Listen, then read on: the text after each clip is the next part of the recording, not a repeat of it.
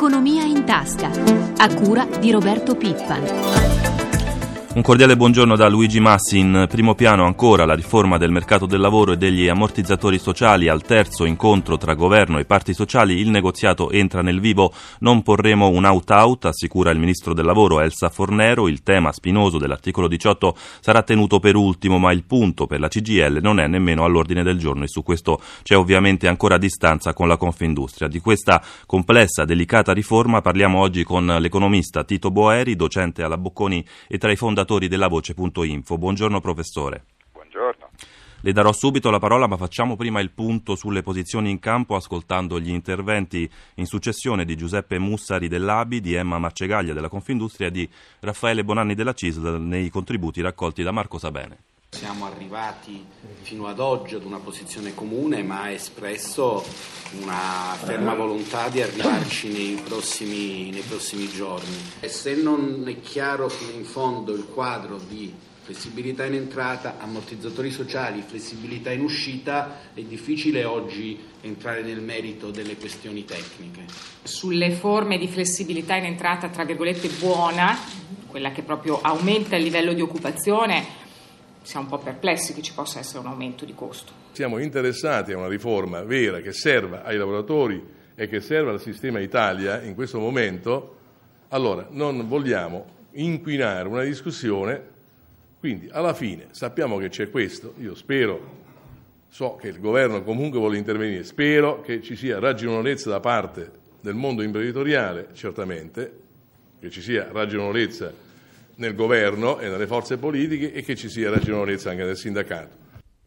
Boeri, dunque questo è un po' lo stato dell'arte e la fotografia del negoziato al momento. Ieri lo, lo, accennavamo, prime intese sul rilancio dell'apprendistato, del contratto di apprendistato e sulla revisione, ma dal 2014, degli ammortizzatori sociali per come li conosciamo oggi. Che ne pensa?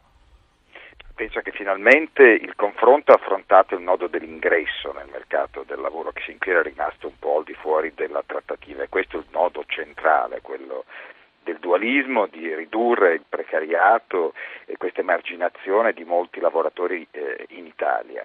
Eh, mi sembra che la strada dell'apprendistato sia una strada parziale perché eh, tra l'altro viene circoscritta a persone che hanno meno di 29 anni e ormai abbiamo tantissimi, più del 50% delle persone che hanno contratti a tempo determinato o eh, il cosiddetto parasubordinato hanno più di 35 anni. Eh, quindi bisogna cercare di pensare a qualcosa che vada per tutte le fasce di età e che non sia soltanto legata all'apprendistato, perché è difficile pensare per un lavoratore di 50 anni di entrare nel mercato del lavoro come apprendista. Lei tra l'altro ha approfondito nei suoi lavori, nei suoi studi il tema con il suo collega Garibaldi, lo ricordiamo, ha ideato quella che è una delle ipotesi in campo delle proposte sul contratto unico di ingresso nel lavoro a garanzie crescenti dopo una fase di tre anni in cui il licenziamento sarebbe possibile salvo indennizzo. Le chiedo, eh, secondo lei la discussione mi ha già in parte risposto, ma si sta allontanando da questo, cioè stiamo facendo davvero una riforma strutturale o semplicemente mettendo a punto l'esistente?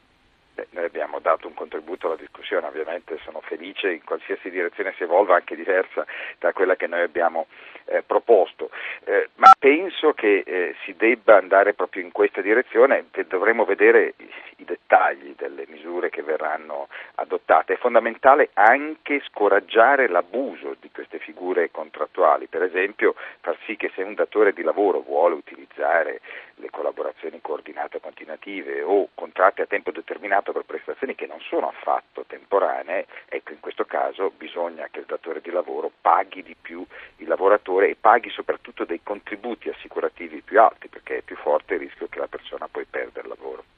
Professore, ci spostiamo di argomento, ma neanche di molto. Tecnicamente e statisticamente l'Italia, dice l'Istat, lo ha detto ieri, è tornata in recessione. Allora sentiamo Gelsomina Testa e poi di nuovo in diretta.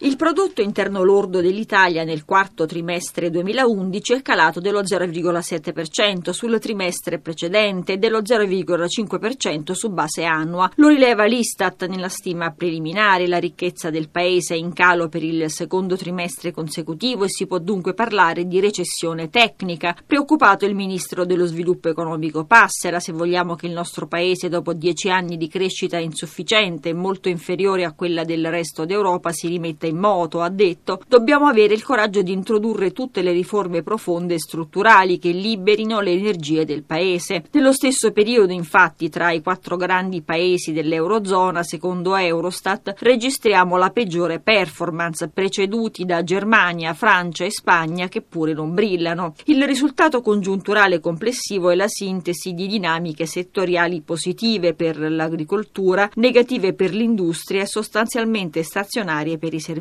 Ne deriva che il PIL è cresciuto l'anno scorso appena dello 0,4% e che salvo repentini ritorni alla crescita ci si aspetta dal 2012 un timido più 0,6%. Intanto la Banca d'Italia ha comunicato che a dicembre 2011 il debito pubblico italiano si è attestato a 1897,9 miliardi in aumento di 55,1 miliardi sul 2010 e in calo dai 1904 miliardi del mese di novembre. Nel frattempo però migliorano le entrate tributarie più 1,6% nello scorso anno con un exploit nell'ultimo mese dell'anno più 3,7%. Ecco, professor Boeri, in realtà non ci si aspettava nulla di diverso dai dati sul PIL, ma fa effetto vedere che il paese è di nuovo in recessione e che soprattutto l'industria arretra pesantemente. Cosa bisogna fare concretamente per tornare a crescere? Sì, il dato è brutto, il peggiore nel, nell'Europa 27 a parte la Grecia. Ma per tornare a crescere qui eh, bisogna assolutamente fare delle misure eh, che non siano a costo per le casse dello Stato, perché non bisogna pregiudicare l'aggiustamento fiscale e sono tutte quelle riforme di cui si parla da anni e che nessun governo sin qui ha avuto la forza e la volontà di portare avanti, sono le riforme del mercato del lavoro di cui abbiamo appena parlato, sono le riforme del sistema eh, dell'istruzione, sono le liberalizzazioni fatte davvero, quindi bisogna evitare che la conversione eh, in legge del decreto varato dal governo eh, eh, sia in qualche modo diluisca il contenuto liberalizzatore di questi interventi. Bisogna intervenire riformando la pubblica amministrazione, che è una grande incompiuta di questa legislatura, cioè bisogna fare tutte queste operazioni che sono delle operazioni che danno frutto comunque nel corso del tempo. Inoltre è importante in tutti i modi cercare eh, di eh, valorizzare le nostre esportazioni partecipando alla crescita eh, mondiale e in questo senso alcune operazioni che eh, andavano fatte sono legate soprattutto al fatto di ridurre eh, i, eh, il carico fiscale sul, sulle imprese, semmai spostarlo verso, verso, verso, verso la, la, tassazione indiretta. Questo è un modo un po' in, in, di, di compiere una specie di svalutazione fiscale all'interno del nostro Paese. Con eh, Tito Boeri che ne ha scritto tra l'altro ieri su Repubblica parliamo anche di un altro argomento d'attualità, il no del governo alla candidatura di Roma per le Olimpiadi del 2020. Ne è nato, eh, come sappiamo, un coro di plausi e di critiche. Il Premier Monti l'ha definita una scelta responsabile in questo momento storico. Allora proviamo a fare ordine sui numeri, sui costi che questo evento avrebbe avuto con Amalia Carosi. A breve termine sono 2 miliardi di euro del bilancio che lo Stato italiano non dovrà più vincolare come garanzia per il Comitato Olimpico Internazionale. Le stime della stessa commissione che aveva elaborato il progetto per le Olimpiadi nella capitale parlavano di ulteriori 800 milioni di euro l'anno che lo Stato avrebbe dovuto spendere nel periodo 2014-2018. Le esperienze precedenti ci avrebbero potuto insegnare qualcosa però. Nel nostro paese i giochi invernali di Torino nel 2006 costarono 3,3 miliardi di euro euro e ne generarono appena uno di ricavi. Nel 2004 Atene aprì la voragine nei conti dello Stato da cui ancora la Grecia non riesce ad uscire. Quest'estate tutti gli atleti convergeranno a Londra dove dagli iniziali 2,7 miliardi di euro di spese il governo ha dichiarato di essere arrivato ad oltre 11. Alcune stime ipotizzano addirittura 28 miliardi a fronte di un indotto virtuoso di meno di 3. Dunque, professore, ieri lei lo ha scritto chiaramente, ma glielo richiedo con forza, un'occasione di sviluppo mancata o un costoso carrozzone che ci siamo evitati? Seconda delle due. Eh, indubbiamente abbiamo i precedenti in Italia, che sono quelli che venivano ricordati nel servizio, ma c'è anche l'America Scappa a Trapani nel 2005, il Mondiale di sci in Valtellina, le Olimpiadi appunto a Torino, il Mondiale di ciclismo a Varese eh, del 2008. Sono tutte storie di eh, eh, costi superiori alle previsioni. Poi ci sono stati anche diversi episodi proprio di cattiva gestione, se non di vera e propria corruzione, quindi eh, eh, di utilizzo privato privato di fondi eh, pubblici a fini privati. Quindi ecco, sono, abbiamo evitato tutto questo. Per quanto riguarda gli stimoli all'economia, eh, non illudiamoci, non è con operazioni di questo tipo che noi facciamo ripartire la crescita in Italia. Abbiamo bisogno di cambiare il motore con le riforme di cui si diceva prima, intervenendo anche sull'accesso al credito eh, per le imprese, perché è un altro nodo davvero fondamentale su cui questo governo deve decisamente fare molto di più. Bene, allora grazie a Tito Boeri per essere stato con noi, economista della Voce.info. Noi invece proseguiamo con un altro argomento caldo, per non dire drammatico, la situazione in Grecia. L'evoluzione degli ultimi giorni sembra complicare lo sblocco degli aiuti internazionali che il Paese attende, mentre ad aprile si andrà alle elezioni politiche. Ci racconta questi sviluppi il nostro inviato ad Atene, Luca Patrignani. Buongiorno.